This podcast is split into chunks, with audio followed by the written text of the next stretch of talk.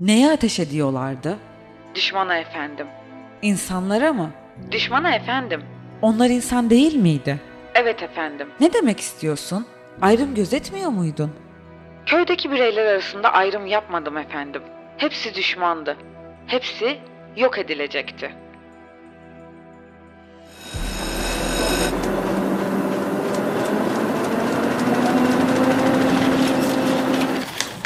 Aynen Beledi Podcast.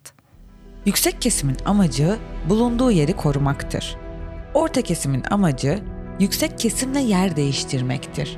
Aşağı kesimin amacı ise bir amacı varsa kuşkusuz, çünkü aşağı kesimin temel özelliği ağır ve sıkıcı işlerin altında, çoğu zaman gündelik yaşamın dışında, hiçbir şeyin bilincine varmayacak kadar ezilmesidir. Bunların dışında aşağı kesimin amacı ise tüm ayrımları ortadan kaldırmak ve tüm insanların eşit olacağı bir toplum yaratmaktır. Sınır etkisinden sesimizi duyurabildiğimiz herkese merhabalar. Ben Kader.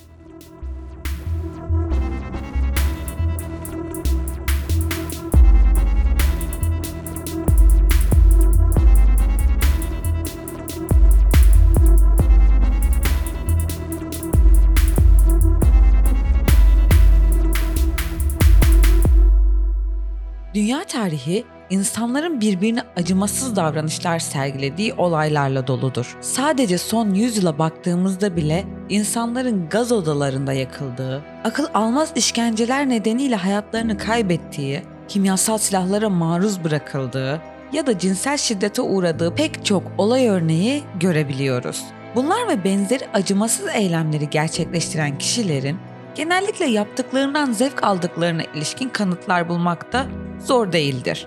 Peki insanlar nasıl bu kadar kolayca, hatta keyif alarak başkalarına zarar verebilirler?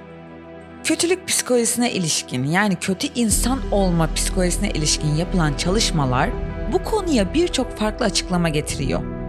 Bugün sizlerle çok fazla ses getirmese de altında bir savaş teorisi yatan açıklama hakkında konuşacağız. Netanyahu'nun açıklaması, Filistinliler için veya savaştığı, şu anda savaşta olduğunu söylediği bir millet için hayvanlaşmış insan muamelesi yapması hakkında konuşacağız.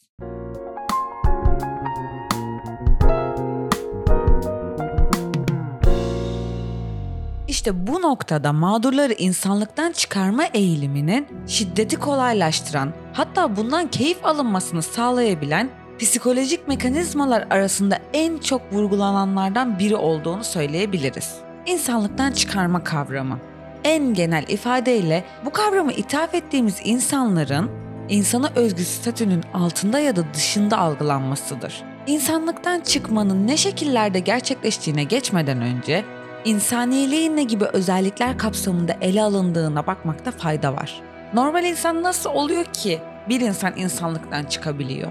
Mesela, insanlıktan çıkarmaya ilişkin en güncel yaklaşımlardan olan ikili modele göre insaniliği, yani insan olmayı yansıtan iki özellik grubu varmış.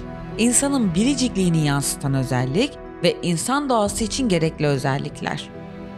İnsanın biricikliğini yansıtan özellikler medeniyet, gelişim, bilişsel kapasite ve benzeri gibi kavramlar. Varoluşsal ve evrensel olarak görünürken bu özellikler, İnsan doğası için gerekli özelliklerin, yani ahlak, duygusallık, sıcaklık, bu gibi insan doğası özellikleri sosyal inşa sürecinde geliştiği ve kültürler arasında farklılaştığı gözlemleniyormuş. E tamam, böyle baktığımızda doğru, insanları bu şekilde ikiye ayırabiliriz. Dolayısıyla insan olmak için gerekli iki temel özellik grubundan söz ediyorsak şu an, insanlıktan çıkarmanın da bu özelliklerden yoksun algılanmakla ilişki olan iki temel boyut üzerinden ortaya çıktığını söylüyorlar. Birincisi hayvansılaştırma, ikincisi nesneleştirme.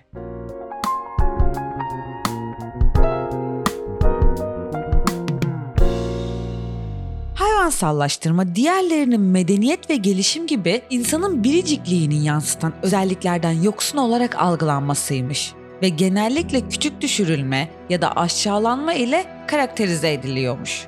Hayvansılaştırma eğiliminde sıklıkla karşıdakinin bedensel ögeleri öne çıkarılarak ve genellikle tiksinme uyandıran hayvanlarla ilişkilendiriliyormuş.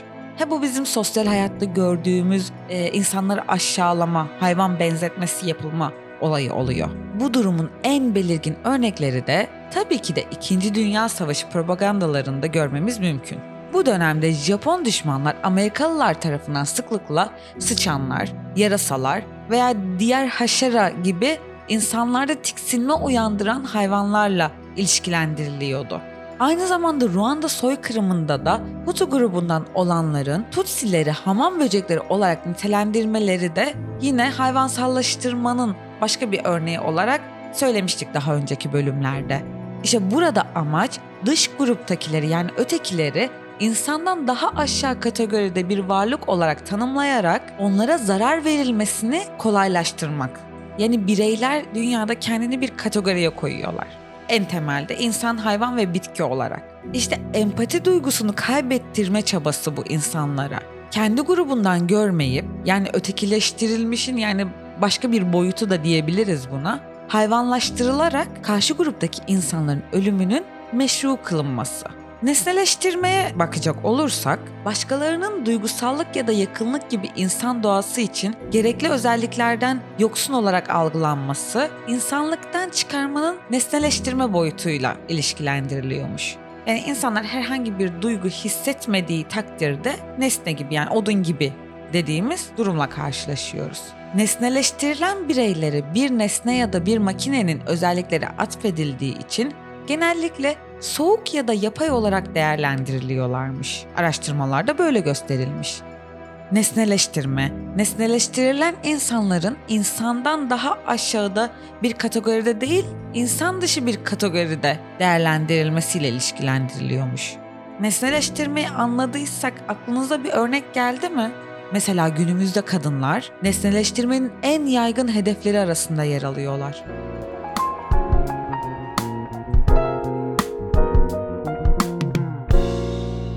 Şimdi başta bahsettiğimiz konuya geri dönecek olursak, konuyu toplayacak olursak, savaşlarda, çatışmalarda iki grubun çatışmalarını gördüğümüzde bir grubun diğer grubu insanlıktan çıkarmaya çalışmasının sebepleri neler olabilir?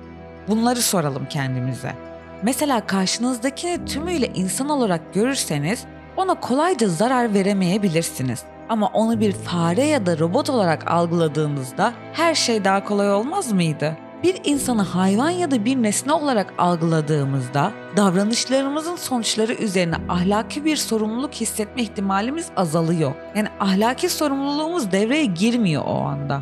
Mesela Naziler Yahudileri, yeryüzünde sürünen, Davut yıldızıyla işaretlenmiş bir haşera, yani parazit olarak gördükleri için toplama kamplarında yaptıkları akıl almaz işkencelerden daha az ahlaki kaygı hissetmişler.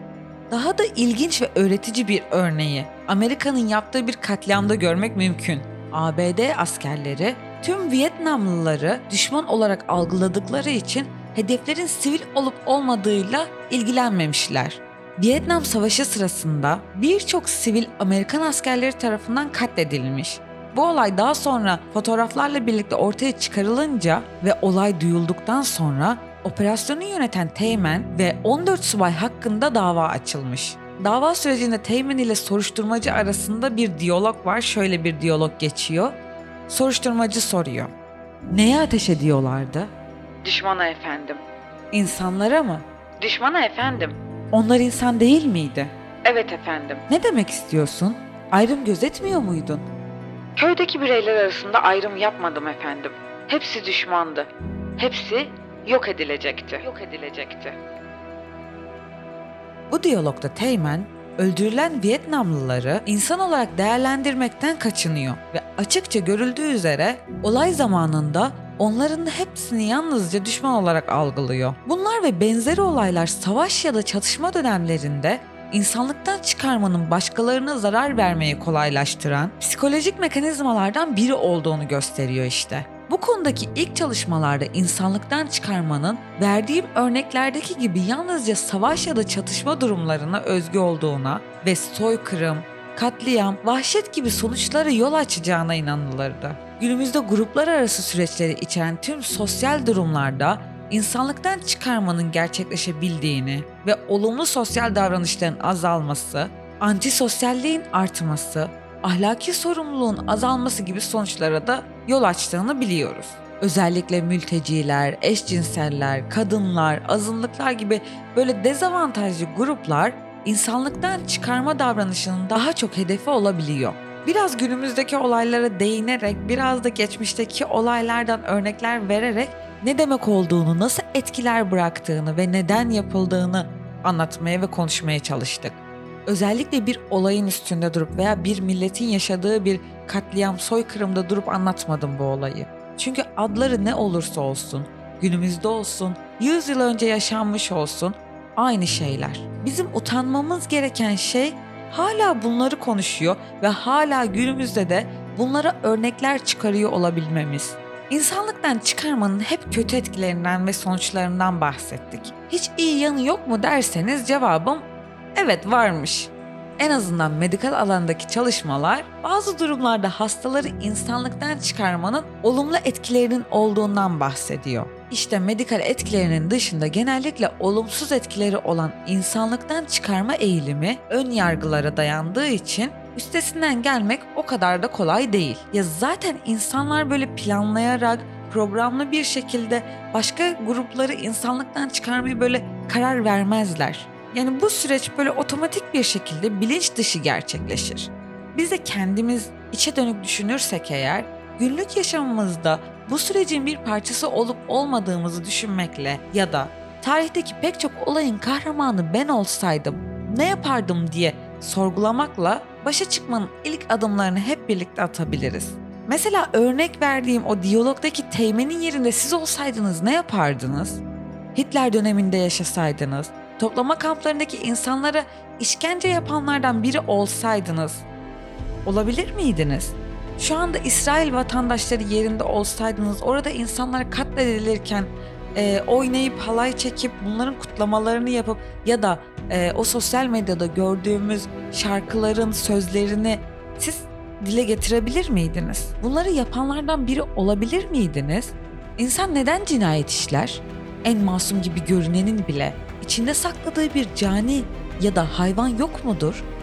Çoğunlukla bastırılan, yok sayılan şiddet eğilimi hangi hallerde ortaya çıkar? Biraz da bu soruların cevaplarını düşünmekte fayda var. Sınır etkisini dinlediniz. Bizi nereden, hangi zaman diliminde dinliyorsanız hepinize günaydın, iyi günler, iyi akşamlar ve iyi geceler diliyorum.